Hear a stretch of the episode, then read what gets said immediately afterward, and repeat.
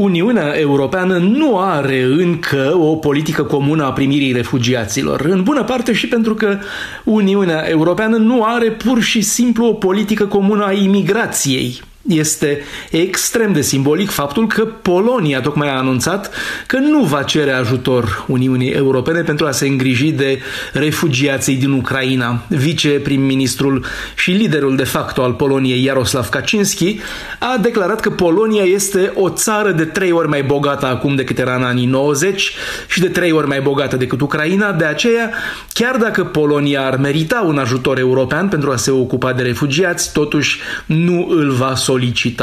Declarația este simptomatică pentru faptul că Uniunea Europeană nu are o politică comună a primirii refugiaților. Asta, cum am spus-o, și pentru că Uniunea nu are o politică a imigrației spre deosebire de Statele Unite sau Canada. Criza de o lună încoace a refugiaților din Ucraina obligă însă Europa să revadă această situație, mai ales în lumina contrastului total cu cealaltă criză a refugiaților, cea din 2015, când o bună parte a țărilor europene, printre care și Polonia, și-au închis frontierele în fața refugiaților sirieni, afgani sau din alte țări asiatice.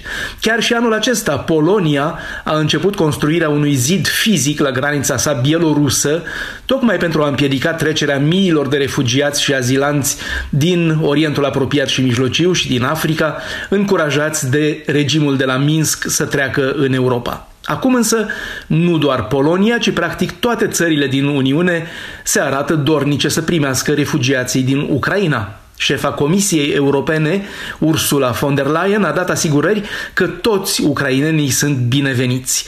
Uniunea Europeană se așteaptă ca numărul refugiaților ucraineni să fie de ordinul milioanelor.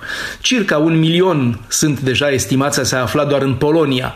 Responsabila cu afacerile interne ale Uniunii, Ilva Johansson, a anunțat deja că ucrainenii, care nu au nevoie de viză pentru a intra în Uniunea Europeană, vor primi un statut de protecție temporară permis permise de ședere valabile un an și vor avea acces la învățământ și la piața muncii. Mai mult, lucru cu totul inedit, ucrainenii pot alege țara în care doresc să meargă, ceea ce contravine tuturor protocoalelor anterioare ale Uniunii privind refugiații.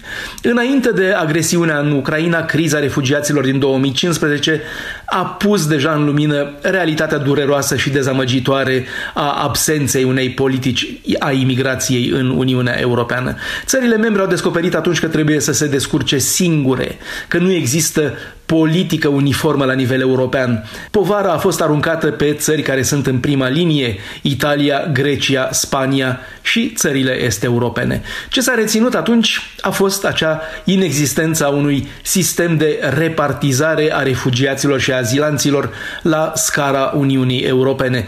Cererea țărilor care erau cele mai afectate, Grecia, Italia și Spania, de a stabili un sistem de cote la nivel european a fost respinsă chiar de țările estice, aceleași care acum deschid brațele în fața ucrainenilor.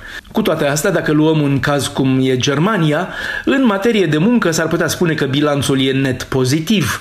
Cifrele Institutului de Cercetare Economică DIW, care a intervievat 8.000 de refugiați ajunși în Germania în valul dintre 2013-2016, arată că 43% din cei veniți în Germania atunci au găsit un loc de muncă sau urmează un curs profesional. Bruxelles, Dan Alexe pentru Radio Europa Liberă.